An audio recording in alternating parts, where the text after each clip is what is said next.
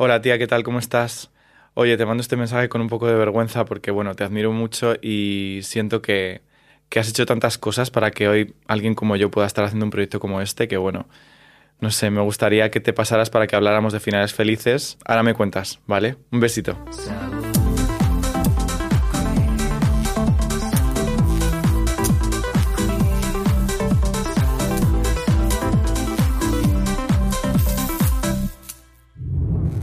Hola, buenas, ¿cómo estamos? Muy bien, pues yo aquí estoy como...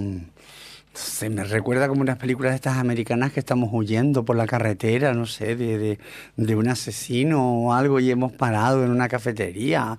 Eh, frente a frente. Frente a frente. Esto impresiona, ¿eh? Porque es verdad que...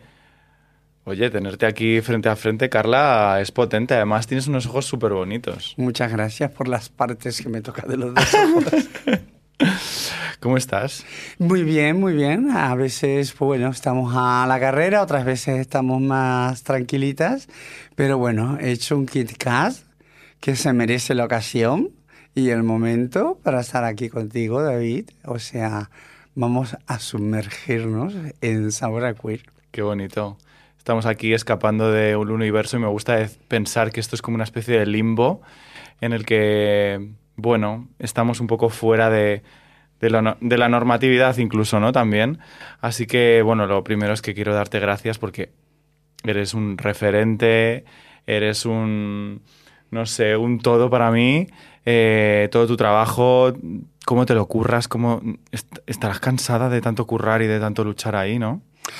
Eh, te digo la verdad. ¿A ratos? Hay ratos que sí. sí hay, ¿no? hay ratos que sí. Sobre todo, yo muchas veces lo digo, cuando llega la noche cuando llega la noche, digo, no me llames a las 10 de la noche, digo, porque yo tengo un, hay un, un halo pesimista que no estoy yo como para hablar mucho. Pero es verdad que cuando amanece siempre es como que se, al mismo tiempo que se abre la luz, se abre la luz de una forma real, ¿no? Porque sale el sol, pero también se, eh, o, sea, tú comienzas también un nuevo día con nuevas energías, con nuevas fuerzas y mientras eso vaya siendo así, eh, yo, no de, yo no desfalleceré. Pero sí hay momentos que las cosas te agobian, te aplastan. Estos momentos alucinantes que hemos vivido estos últimos tres años, una noticia tras otra, una fake news tras otra, tras otra, tras otra. Llega un momento que dices, no puedo más, ¿no? Los acosos indescriptibles. O sea, yo tengo, yo no lo he mirado, pero debo de ir ya para 13.000 personas cuentas bloqueadas, ¿no? Dios mío. De insultos, de, de, de, amenazas, de vejaciones, eh, que es lo mejor que hice el primer día que lo empecé a hacer. Porque al principio era de las personas que creía, ay, no, la libertad de expresión, no, ¿cómo no vas a dejar expresarte? Y al final te das cuenta de que la mayoría son cuentas troll, son cuentas mm, mm, pensadas para herir, para hacer daño. Twitter, esa puerta del infierno que decía alguien. Eh, eh, entonces no, decidí que no, no iba a dejar que eso entrara en mi vida, ni que me manchara, ni que me ensuciara. Y bendito el día que me liberé la conciencia. Qué bien, pues nada, yo creo que aquí vamos a estar libres de, de esos trolls. Y, y me gusta proponerte, me gustaría proponerte como esta idea muy política, ¿no? De tratar de desligarnos un poco de lo que es la política institucional que está bastante llena de, de muchas cosas chungas, por no decir mm, llena de mierda. Y me gustaría centrarme o conocer más de tu parte personal, que al final es un ejercicio político también y que a mí me parece que es muchísimo más interesante y mucho más rico en experiencias y en sabores, ya que estamos en Sabor a Queer. Eh, que a veces como este, este barullo, ¿no? Porque siento que, no sé qué piensas tú, Em, que se ha ya desmontado como la idea de la política que entendíamos y ahora ya no sé qué es, pero política yo creo que lo que vemos todos los días no es. Entonces, para ti, ¿qué es la política? La real, la verdadera, la, la limpia, digamos. A mí lo que yo aprendí o lo que yo entendí siempre por política es poder cambiar las cosas, ¿no? Desde, desde el poder de que da un parlamento, desde el poder que te da poder eh, redactar una ley, una normativa.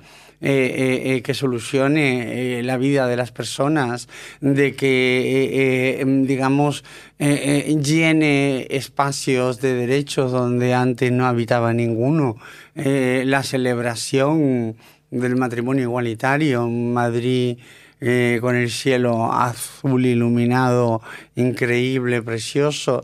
Eh, es eso, la política es la celebración, eh, es el, encontrar gente que realmente, mm, además, agradecida.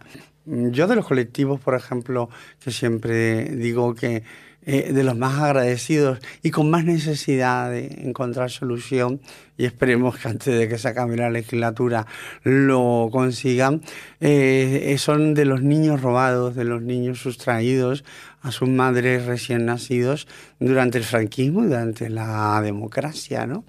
Y, y ver que puede salir adelante una, un proyecto ¿no? de ley en la Asamblea de Madrid, cómo esa asamblea se levantó toda en pie a aplaudir y cómo estaban arriba las víctimas y cómo te cuentan las historias. Eso para mí es eh, la política, ¿no? La verdadera política, ¿no? Porque yo creo que, no sé si tú eres consciente del referente que eres para muchas de, de las personas que, que, estamos en este mundo. O sea, no sé si tú eres consciente de la de ojos que has abierto a muchas personas que te hemos visto y que te hemos escuchado. ¿Eres consciente de esto? Yo intento ser consciente lo justo, porque si no te idiotizas. Ya. Directamente. O sea, yo soy consciente de los momentos que vivo, soy consciente de los caminos que he transitado, soy consciente de los espacios donde he estado.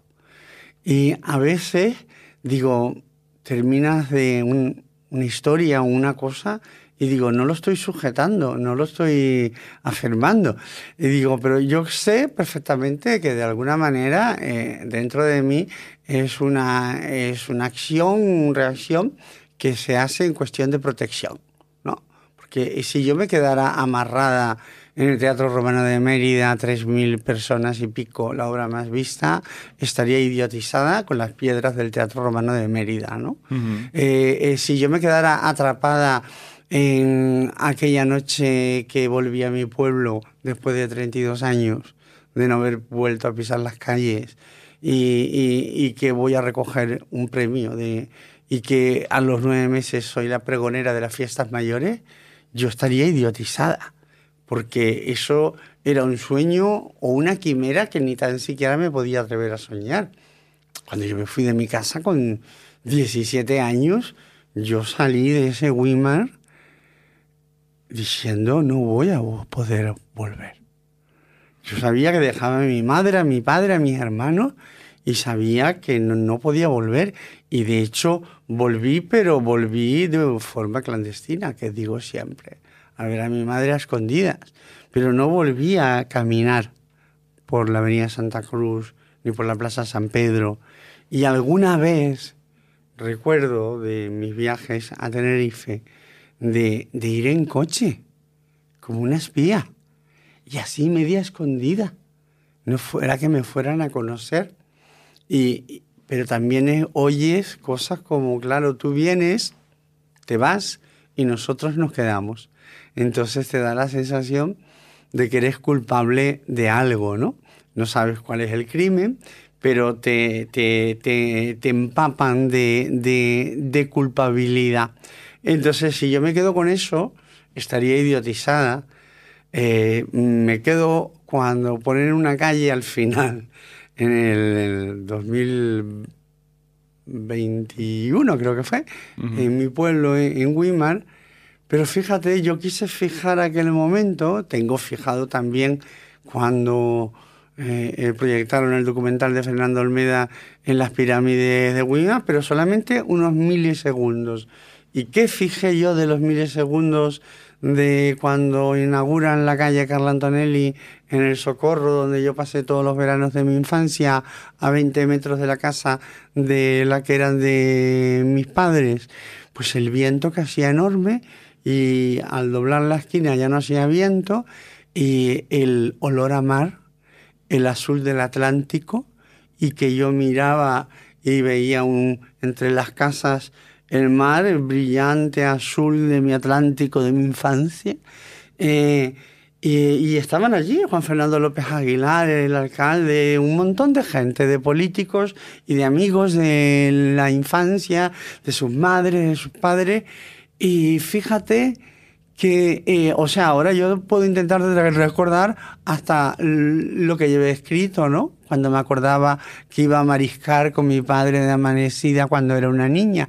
Pero ese momento lo recuerdo, el azul del Atlántico, y el olor a secano, a, tabaiba, a mal país. Pero esos son los pequeños recuerdos, pero son recuerdos a, los que de vez en cuando vas, vas allí, pero no me quedo con la ley de identidad de género, no me quedo con la ley integral trans eh, eh, de ahora, con la ley integral trans de la comunidad de la comunidad de Madrid, de la que fui ponente también y redactora, eh, porque me quedo con el momento justo, con el momento justo, pero más que nada porque hay que seguir andando. Y porque es una cuestión más que nada de inteligencia fundamental básica, ¿no?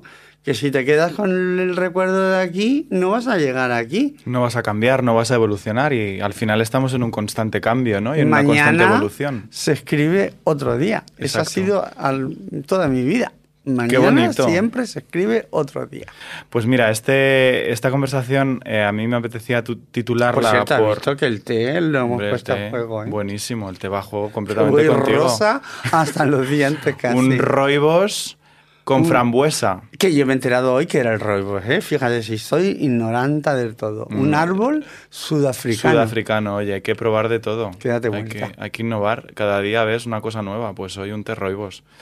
Eh, la conversación de hoy me apetecía titularla como finales felices, porque creo que hablamos mucho como de lo de la parte oscura, digamos, pero ¿dónde están esos finales felices como de los que me estás hablando, ¿no? Que es muy final feliz el volver a tu pueblo, el regresar a tus raíces y el sentirte reconocida, vista, eh, valorada. Eh, y te quería proponer que aquí, como somos un poco analógicos, tenemos unas cuartillitas eh, pues que te cojas un papel y si te digo la palabra finales felices, aquí tenemos unos creyones, eh, ¿qué dibujarías o qué palabra pondrías? Así, improvisación pura y dura. Final feliz. Final feliz, exacto. Que si pensamos en la palabra finales felices o final feliz, ¿qué dibujo o qué palabra te vendría a la mente? Yo siempre he dicho final feliz es llegar estar aquí. No, no, no, no. Eso está muy bien. No, es ninguna tontería. No es ninguna tontería, no, eh, no. Vamos a ver, yo con 17 años, yo veía a las amigas, compañeras que eh, acababa de conocer trans en, Las Palmas eh, y gente que tenía 40 años que parecía que tenía 60 o 70 años que los promedios de vida no pasaban mucho más allá de eso.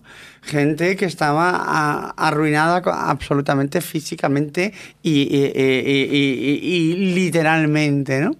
Entonces tú no me digas por qué. A mí se me metió en la cabeza, bueno, o sea, esa tarea de los 50 años me parecía como, vamos, una paja mental.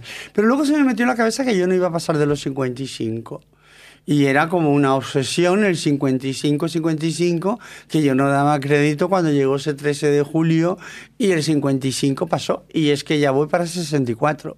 Pues entonces un final feliz es haber vivido y resistido y haber eh, eh, sido resiliente, digamos, con todas estas cuestiones que al final la vida te ha ido presentando. Entonces, un final feliz siempre será eso, el horizonte, el mar, mirando al mar y un horizonte cuajado, porque es al final eh, eh, lo más parecido, por lo menos a, lo que nos da la vista, al infinito al infinito, ¿no? El infinito de, de, llegar, de estar ahí. Un final feliz, por ejemplo. Un final feliz, eh, que mi madre me llamara Carla venga, voy a rescatar todos aquellos finales felices. Un final feliz, aquella noche que volví a pasear luna llena, como buena cáncer, tenía que ser luna llena, por las calles de mi pueblo. Qué bonito, Después de treinta y tantos años. ¿Y no, y no, no crees que muchas veces eh, pasa que a lo mejor se le da poco foco a, esta idea de los finales felices o a esos momentos felices? Que, que últimamente quizá en las conversaciones, en, en, lo que pasa externamente, quizá nos inunda demasiado tanto odio, tanta... Y, y es como difícil hablar de, de esos momentos felices y de esos momentos bonitos. Sí, sí, Mira, yo con veintitantos años, eh, yo he vivido tantas cosas en mi vida, valga la redundancia, vivir en mi vida, ¿no? Eh, alguien me dijo, y a mí me, me, hizo mucha mella, y me, o sea, fui consciente de lo que, de lo que me transmitió y se me quedó, de que eh, el odio te limita la felicidad. Y es verdad que somos seres humanos, y es verdad que tenemos, estamos cargados de emociones, y, el odio es una emoción y es una emoción chunga. Pero a poco que nos paremos a pensar, todo aquel espacio que dedicas a odiar a personas, a grupos de personas o a personas en singular, son espacios y tiempos que estás limitando a la felicidad, al esparcimiento, al disfrute de la vida, a los momentos únicos, a lo que es un olor, ¿no? A que huela y digo, pues es que me huele como a fresa, que me huele como a frambuesa. O sea, esos momentitos únicos, que es al final de lo único que muchas veces luego estamos recordando, ¿no? Y por supuesto que en los tiempos que vivimos parece que el deporte nacional es odiar y gritar. Si no pegas un grito más alto que el otro, la otra o el otro, no eres nada ni eres nadie.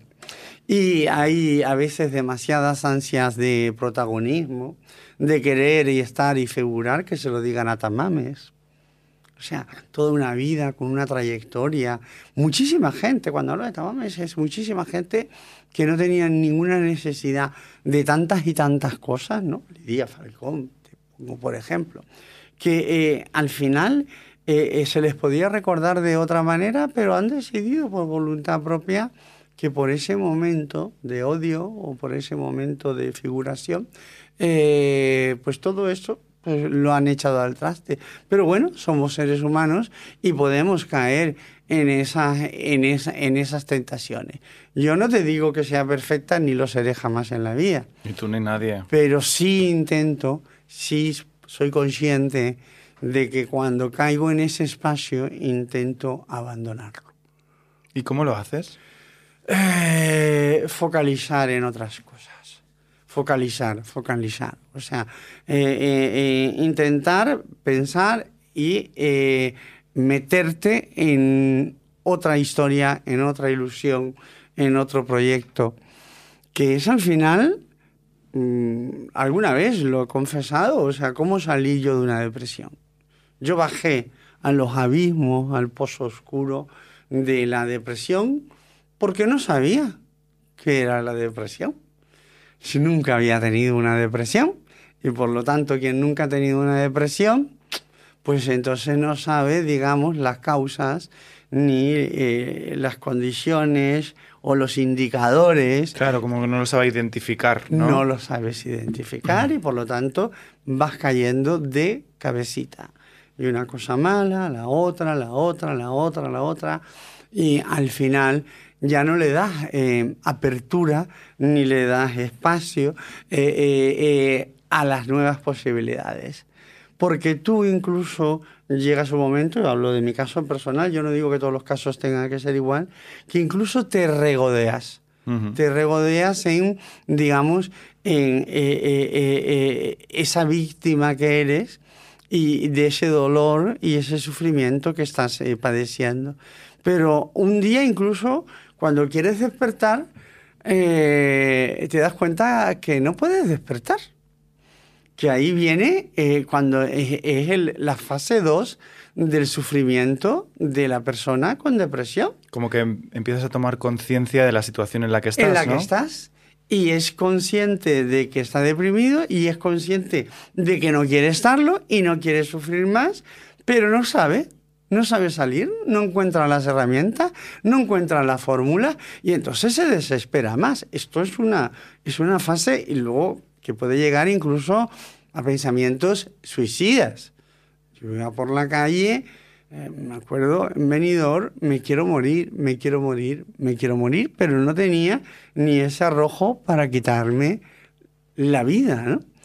Y, ese instinto natural de una persona de mar, de que nació cerca del mar, no nací en la orilla de la playa, nací en el pueblo de Weimar, pero eh, eh, como ya te digo, el socorro, la pedanía del socorro era una cosa común que bajábamos, o sea, yo estoy impregnada de salitre, yo estoy impregnada de, de, de, de la marisma. mi, mi, esto natural fue irme a un sitio de mar, no fui a Canarias, fui a Benidorm porque me ofrecieron trabajo allí en una sala, en una sala de fiesta para trabajar de super porque una era mona con 20 años, eh, vale, está que yo lo diga, pero una estaba de buen ver, eh, mm, y como, pero esperando buscar allí la, solución. Como una razón para, para tirar para arriba o una herramienta que te ayudara a salir de, donde estabas. La herramienta que me hicieron ver es las amistades, la gente que te rodeaba, pero eh, marcar metas, marcar horizontes, dibujar horizontes, dibujar ilusiones. Yo pude salir de esa depresión dibujando metas y dibujando horizontes de deseos, de lo que quería ser. No era fácil, porque como estás deprimida, no tienes ganas de eso. Pero me esforcé en dibujar esos horizontes y de pronto el chi cambió. Lo bueno incluso de aquello tan desagradable que me podía haber costado la vida si hubiese tenido el arrojo suficiente para saltar por aquel balcón, es que sé cómo fui cayendo. Lo que se siente. Exacto, no, pero los indicativos que tú me señalabas antes, las señales las señales de tráfico que te llevan a ese pozo oscuro. Y te puedo decir, querido David, que desde allí hasta aquí, y sobre todo en estos últimos tres añitos, que para nadie se los deseo, yo hubiese podido caer en una no, en siete depresiones. Y me he plantado delante del espejo. Y me he mirado como las tontas, como las locas, a los ojos. Y he dicho, no van a poder. No van a poder. Y luego, ¿sabes lo que pasa? Que te acuestas, que te dije antes, y vuelve a amanecer. Y vuelve a ser otro día. Y te levantas. Y como siempre, de tantas personas resilientes, nos caemos y nos volvemos a levantar. Perdón que te interrumpí. No, no, a empezar de nuevo. A empezar de nuevo. Cada día es una oportunidad para empezar otra vez desde cero, ¿no? Eh, me ha gustado mucho esta idea que decías de, del horizonte, de dibujar ilusiones, de dibujar cosas que te hagan seguir adelante, ¿no? Eh, y cuando tú eras pequeña, eh, si yo me imagino a mí mismo que para mí era difícil existir o descubrirme sin referentes, para ti, ¿cómo, fue mm, tu infancia empezar a encontrar esos horizontes, esas salidas de decir tiro para adelante y me voy descubriendo con lo que, con lo que soy, con lo que siento? Qué difícil, ¿no? ¿no? había, claro. ¿Cuáles eran tus referencias, tus eh, referentes? O, sea, cero. Cero patatero. O sea, sencillamente no existía. Si hablamos de yo siete, ocho, nueve años, no existía ningún tipo de referente puede, eh, tú puedes tener unos intereses, puedes pensar, pero no sabes realmente qué es lo que sientes. Y cuando te gusta un chico, te dices, es que yo soy gay, pero mm, yo no me veía en la faceta tampoco. Pero por... no existía otra cuestión más que yo hubiese visto. Claro. Que yo hubiese visto. Otra cosa es cuando yo voy a Santa Cruz, a la capital, y de pronto un día por la calle me veo una trans, travestis que nos llamaban antes, y que se había puesto hormonas, que tenía pechos. Digo, ¿cómo puede tener pechos? O sea, yo me quedo alucinando en colores. Hasta que me entero. Y entonces ahí es cuando veo yo realmente, eh, eh, o sea, mm, quién soy y cuál es mi camino, porque empiezo a tener por lo menos un referente de lo que puede ser. Como un espejo, ¿no? Como a- a- alguien en que mirarte y de repente reconocerte y decir, ah, que de repente empiezo a entender qué es lo que está pasando aquí, ¿no? ¿Qué es lo que me está pasando a Sí. mí? Como referentes, de, de forma sí. Cuando salgo de mi casa en el 77, poco después es cuando sale la primera revista de eh, interview que sale Viviana Fernández, Vivian Andersen, en ese momento, pues claro, ella es como, hombre, esto se puede y además puedes incluso eh, eh, estar bajo los focos, ¿no? Incluso puede ser un referente de éxito. Puede de- ser un referente de eso. de, de vivir una vida plena y que seas venerada por, por ello, ¿no? Me acuerdo, eh, eh, eh, porque no teníamos otra salida que la esquina, la prostitución o el espectáculo. En vigor leyes como peligrosidad y rehabilitación social, 77. Esa ley estuvo en vigor dos años más, hasta el año 79, pero luego estuvo en vigor el escándalo público, hasta el año 88. Pero me acuerdo que después de una brutal paliza en comisaría, eh, eh, yo voy a pedir trabajo a una sala de fiestas. Y me acuerdo que con el coreógrafo fuimos a ver eh, eh, eh, la película de Vicente Aranda, eh, Cambio de Sexo. Que Viviana hoy no le gusta esa película, yo la entiendo porque Es sale- otro a- momento y es no, otro porque hace un desnudo momento, integral, o sea, la entiendo, no quiere verse, yo tampoco me, me quisiera ver.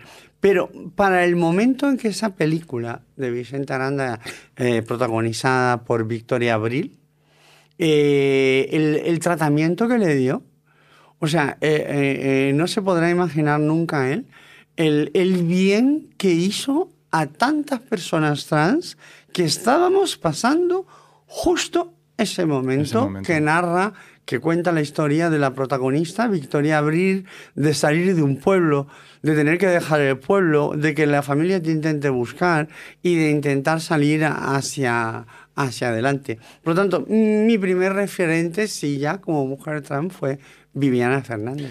Yo creo que es, es fuerte esto, ¿no? Porque incluso a día de hoy eh, hay como una falta eh, expresa de, de poca representación, si hablamos, por ejemplo, del cine, de las series, del mundo de la ficción, poca representación de cuerpos trans. Ahora más. Ahora más, obviamente. que antes pero navegábamos en la nada. En la nada, antes era la absoluta mm, y ahora existen las redes, hay, hay muchas otras opciones de, de- de visibilizar, pero por ejemplo pienso en la ficción o en los medios de comunicación, hay muy poco retrato del cuerpo trans, ¿no? ¿No sientes que es como que hace falta esas referencias que a lo mejor ahora quizá viven más en las redes y no tanto en, en los medios más tradicionales que quizá ahora están un poco más copados por, bueno, por otras cosas?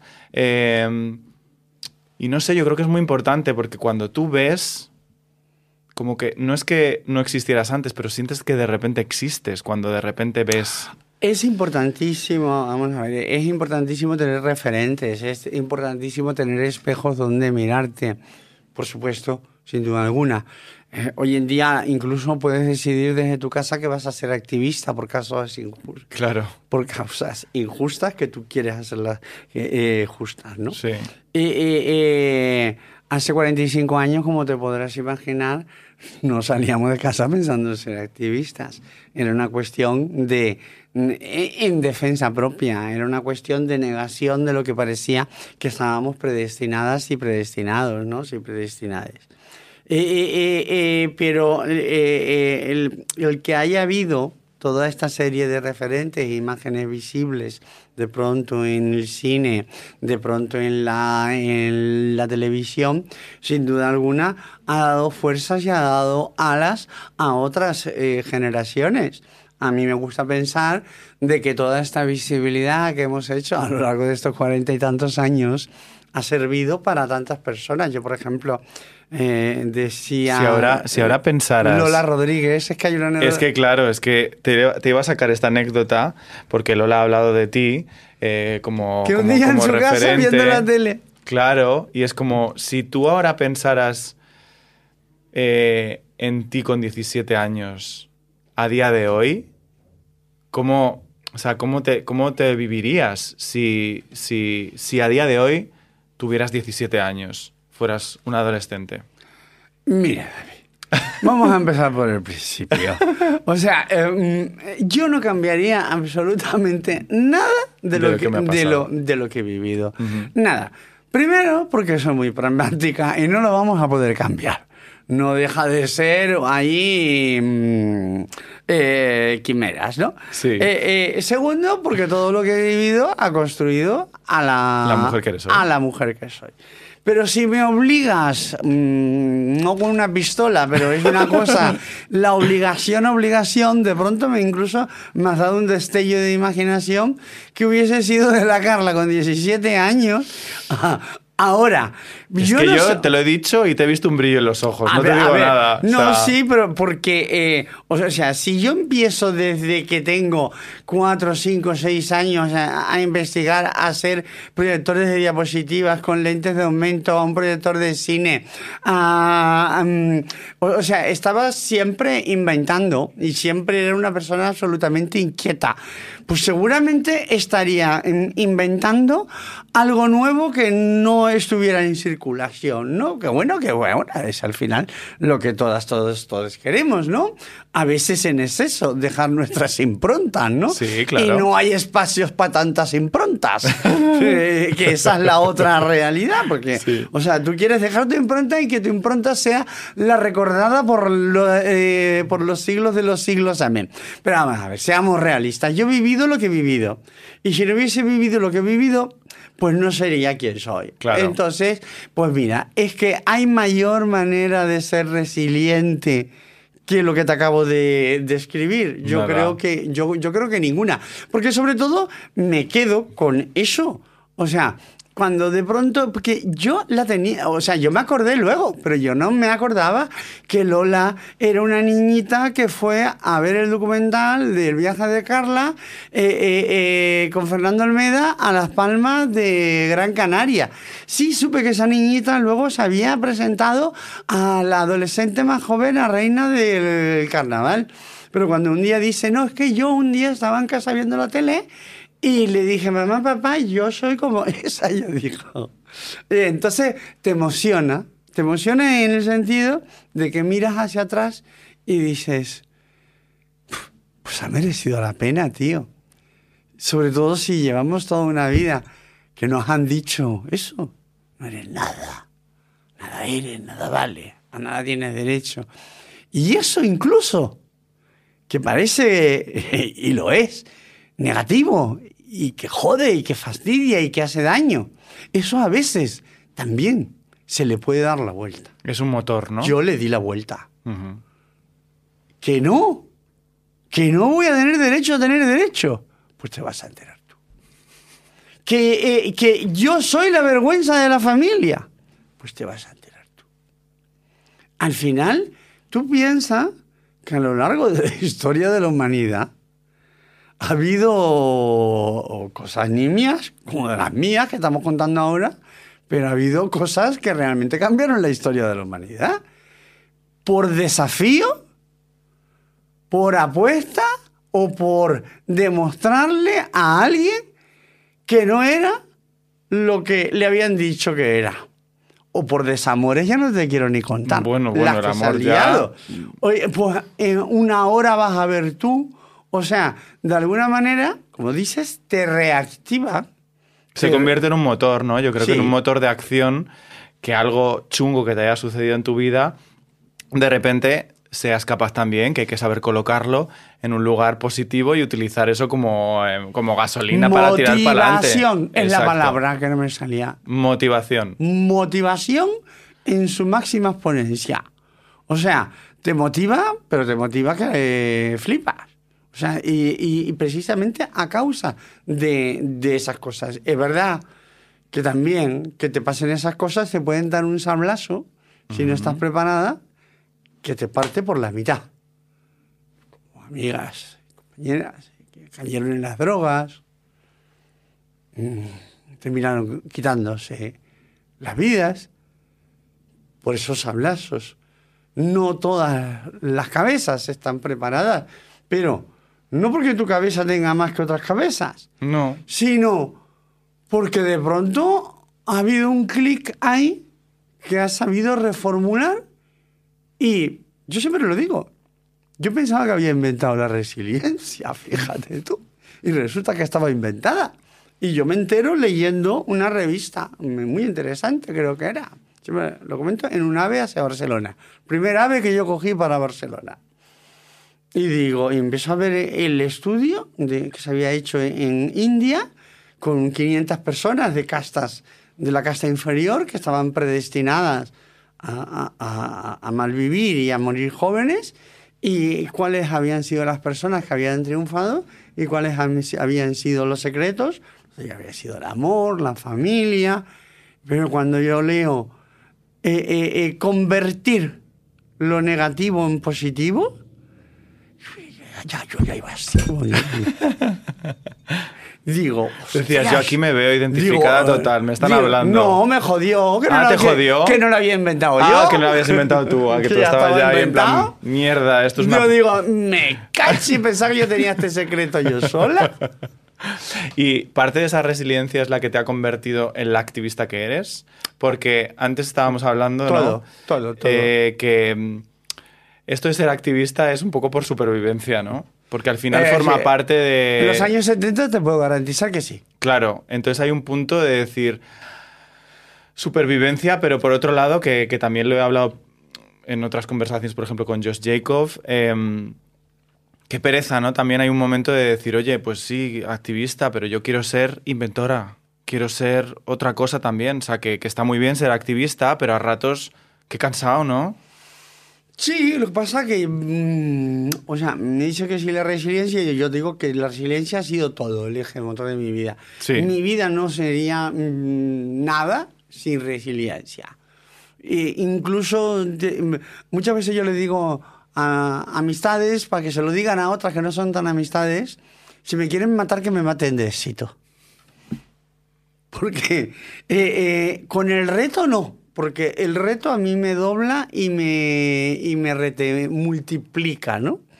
Eh, mm, habemos personas que hemos nacido y hemos vivido una serie de circunstancias eh, y ya no sabemos ser de otra, de otra manera. Yo estoy hecha de esta pasta, querido David. O sea, ¿qué voy a hacer? Mm, ¿Mañana me convierto en otra cosa? Pues yo no sé, a lo mejor me da por irme al Caribe, primero me tiene que tocar la lotería, eh, eh, en una isla y allí a contar las estrellas de la noche, ¿no? Pero cuando algo forma parte de tu vida ya como un modus natural, aunque no, no lo quieras, por deformación profesional estás, es como el peluquero que está tomándose unas copas y se le va la mano y te toca el pelo. Claro. Pues es de formación prof- profesional, se te va la mano. Y hay un punto de propósito también, ¿no? De propósito vital, ¿no? De decir, oye, pues este es mi propósito. Lo mismo también es parte de lo que has venido a hacer. eh, porque, por ejemplo, pues eso, tener palabras como por parte de Lola o por otras personas que te han visto, que te hemos visto, decir, qué bien ahí, ¿sabes? Yo te he visto tantas veces de decir, claro que sí. O sea, como estar contigo, ¿no? Como decir, qué bien que hay alguien que está luchando y que se lo está dejando todo y, y ese es su camino, como verte también ahí brillar en eso, ¿no? A mí lo que me dice eso es que todo ha merecido la pena. Eso lo- lo digo muchas veces. Miro hacia atrás y esos momentos son los que te hacen pensar que todo mereció la pena.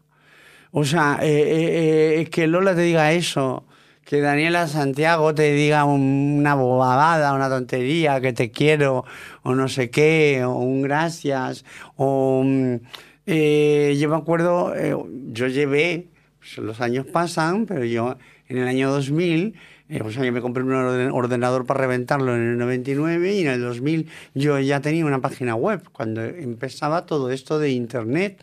Y el diario digital transexual fue el más leído en habla hispana, más de un millón de visitas al año donde en un reportaje del País Semanal eh, que hablaba, pues ahora, hace 10 o 15 años de menores trans, que sin toda esta falsa polémica que se ha generado, y, uno de los adolescentes decían que los foros del diario de, digital de Carla Antonelli había sido el faro que había iluminado sus vidas. Tío. O sea, como decías antes, ¿no? Qué difícil no quedarse enganchada en eso porque, joder, es tan bonito y tan, tan transformador que, joder. Claro, o sea, mm, eso es el alimento de saber de que eres útil, de que sirves. A ver, eh, eh, eh, en esta vida también cumplimos una función de utilidad a los demás. Hay gente que no, hay gente que... Perdón. Tranquila, tranquila, bebé. Yo creo que es importante esto. Hay porque gente de que no, hecho... que está muy cerrada, pero mm, yo creo que una, una, una, cosa que nos caracteriza mm, a, los, a los, seres humanos es que eh, es ser útiles a otras personas. Es algo de una característica, ¿no? No sé a quién escuché esto de que si no tienes un propósito, siempre es un buen propósito ayudar a los demás. Porque al final todo el mundo, hay mucha gente que necesita ayuda. Entonces, si no eres capaz de encontrar un propósito que realmente te mueva, que te, realmente te haga feliz, ayuda a alguien. Porque a través de ayudar a alguien, seguramente encuentras. seguramente encuentras camino, encuentras visión, encuentras algo que te ayude a tirar para adelante, ¿no? Los propósitos. Es que mm, somos seres sociales. Es que si tú te encierras en ti misma y eres tú por ti y por nada, es que es gratificante, es gratificante. Eh, eh, yo creo que no soy yo sola, pero el, saberte y el sentirte útil, para mí mm, ha sido uno de los alicientes que me han hecho sentir que estoy viva. Sobre todo por aquello que te dije antes, de que tanto nos han dicho de que somos la última mierda y de pronto saberte de utilidad y que ha sido de utilidad para otras tantas personas, bueno, la gente que te odia siempre te odiará, pero con que haya habido solo una persona que le haya servido de algo, yo ayer eh, cogía un tren para León y cuando me siento... Eh, Entro al vagón y me siento, una señora me da la mano y me dice gracias y felicidades. Y cuando salgo a la estación, un chico me dice, Carle, que yo soy muy despistada, famosa, no fijo las caras. No fijo las caras. Yo sé que conozco, pero no fijo las caras. Carla, yo digo, ay, hola. Tal.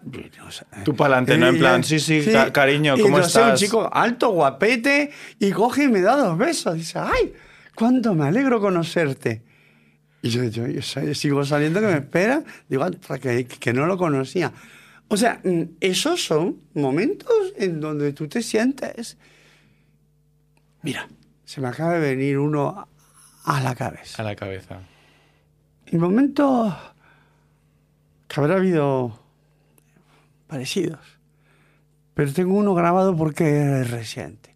Fui a hacer una obra de este teatro en vivo con Cristina Fallarás, con Carmele Marchante, eh, con un montón de mujeres de, primera línea y en un escenario contamos cosas que no hemos contado nunca. Y eh, lo como en plan testimonial. En plan testimonial, y es una cosa que está teniendo mucho éxito y que la están llevando por teatros por ahí. Eh, lo dirigía María Boto. Y cuando terminamos, yo veía una chica que estaba allí en primera fila que aplaudía mucho. Tenía, tenía pluma, o sea, era una chica lesbiana.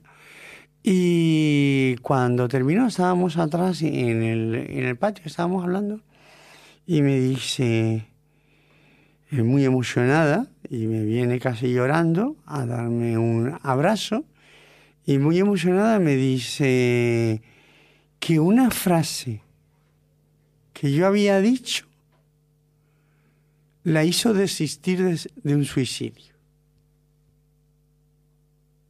A mí, te lo estoy diciendo, o sea, yo que he pasado por esos procesos, eh, se me rayó toda, ¿no?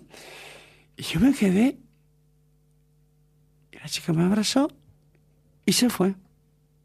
Una frase que sería, pues no sé, de estos arranques que me dan a mí de pronto, ¿no? Hay uno medio con la televisión canaria de... ¿Perdón de qué? ¿Por qué?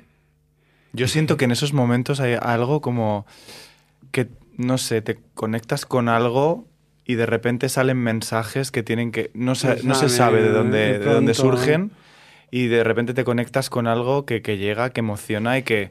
Te lo vives y... Y, que cambia a otras personas. Y, que son necesarias, como la de, la de la tolerancia.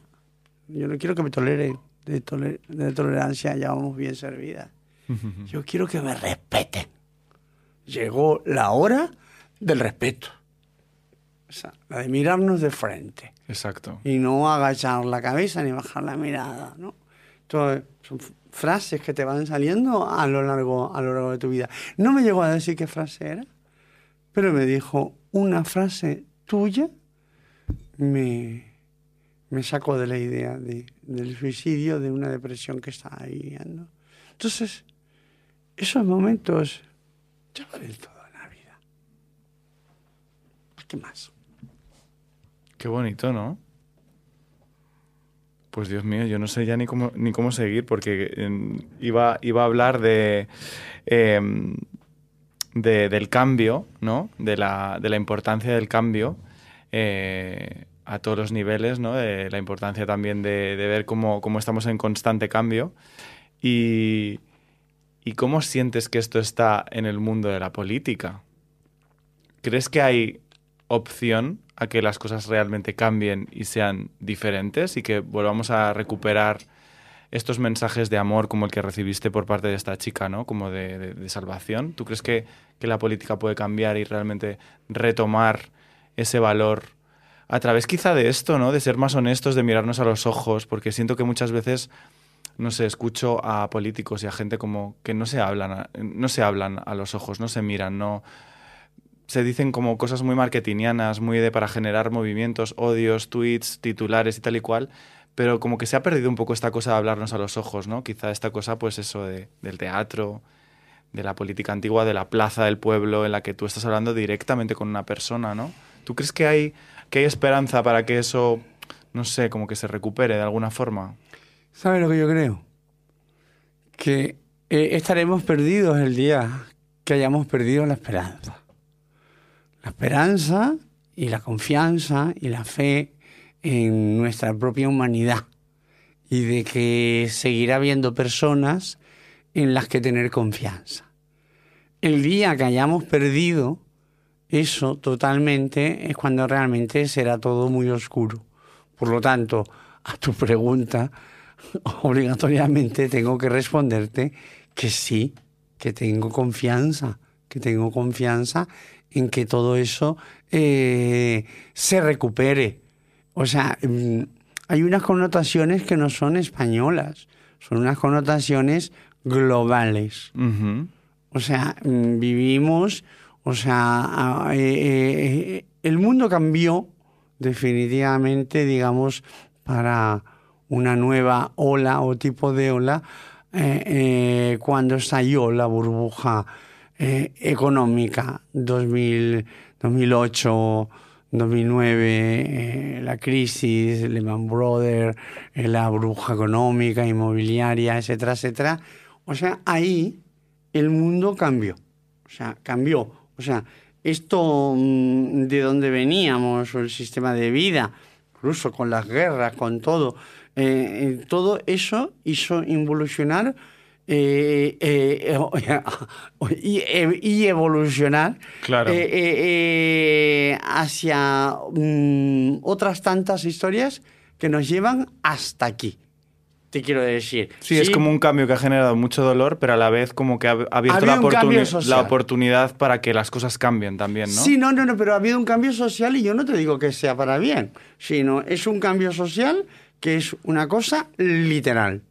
O sea, ha habido un cambio social de percepción de cómo se ve la vida, de, de, enfrentamientos, de enconamientos. No te digo ya nada con la crisis que vino a rematar y a remachar, digamos, la pandemia, el COVID.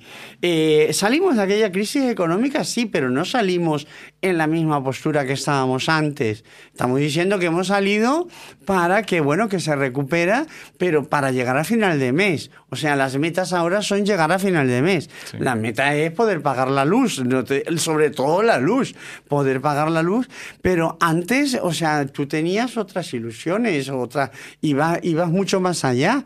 Ahora todo, eh, o sea, ahora... Se ha como reducido, ¿no? Se, ha, reducido y eso hace, eso hace que es el caldo de cultivo perfecto siempre para que aparezcan los mesiánicos, los falsos profetas, el fascismo. Los falsos gurús. Exactamente. El fascismo, los gurús, los que nos vienen a curar, los que tienen las, las, recetas milagrosas y lo que dicen lo que los oídos quieren escuchar. Si no, ¿a cuento de qué te crees tú que triunfa un Bolsonaro en Brasil o un Trump en Estados Unidos o de pronto este que no se lo creía, vamos, ni, ni, ni harto de vino, que iba a tener 60 diputados en la Bascal, ni él ni nosotras? Porque yo nunca pensé que la extrema derecha pudiera cuajar así en España. Pero eh, eh, eh, también te digo que mi fe y mi esperanza está puesta en de que se reconduzca. No sé si eso será llegando a un a un punto crítico de la masa, no sé, pero por lo menos somos conscientes de, todos los errores que ha cometido la humanidad en, los, en, las últimas décadas, en el pasado. Pues seamos conscientes sobre todo para no volverlos a repetir.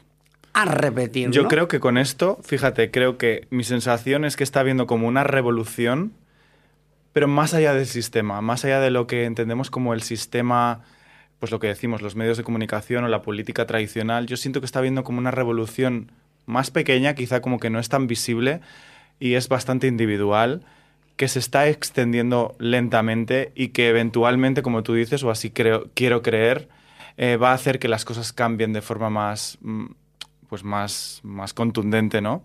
Eh, y que se está obviando, ¿no? Que hay toda una parte de la población y toda una parte del mundo de personas que, que, estamos, creo que haciendo un trabajo más introspectivo, interno, meditativo, eh, de soltar fantasmas y cosas del pasado y hacer trabajo personal o hacer este trabajo de redes de, afecto entre nosotras, cuidándonos, queriéndonos, hablando, es absolutamente necesario. conversando. Absolutamente necesario. En tiempos de crispación, lo que tienes es que poner en el otro lado de la balanza eh, eh, todo lo contrario. La humanización, la empatía, la reciprocidad, eh, el, que estamos, el que somos. Eh, eh, o sea, empatar eso que se está la, como darnos, la, darnos la mano, ¿no? Darnos la mano, ir por la calle y saludar en los pueblos. Que ya hasta en los pueblos se está perdiendo esto, ¿eh? Que esto era antes que tú ibas al pueblo de la, la ciudad y era buenos días y te quedabas que porque me ha dicho este buenos días y era no porque eh, e, era lo normal. Pues eh, yo quedándome con, con, esta idea que me parece como que, que, es muy circular no de cómo tú contabas al principio que saliste siendo joven corriendo del pueblo de alguna forma y cómo luego has vuelto eh, ¿con qué mensaje te quedarías o qué mensaje te gustaría lanzar como de ese final feliz para la gente? El que tú has vivido en tu vida de alguna forma también. Para esa gente que a lo mejor, no sé, que está un poco ahora más perdida o más como que, que lo tiene un poco más complicado.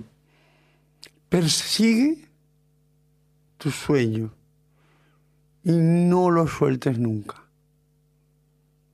no desde la desesperación de quien quiere conseguir algo de hoy para mañana, sino desde la tranquilidad que tú tienes en tu cabeza una meta clara. Que eso no te molesta en tu cabeza. que tarde o temprano eso se puede producir. Y si no, mira tú qué gran cosa, tener ilusión por algo. Qué bonito, pues yo brindaría por, por las metas. Carla, ¿qué te Pues, parece? Vamos a brindar con mis hierbas sudafricanas maravillosas. Muchísimas gracias por venirte. Nada, a ti, a ti, a ti. Todo esto un poquito apretado. Esto parece a las guaguas de Canarias Ah. de los años 70. No, no, de ahora no. A las guaguas aquellas que iban por la carretera vieja. Pues un besito para Canarias también.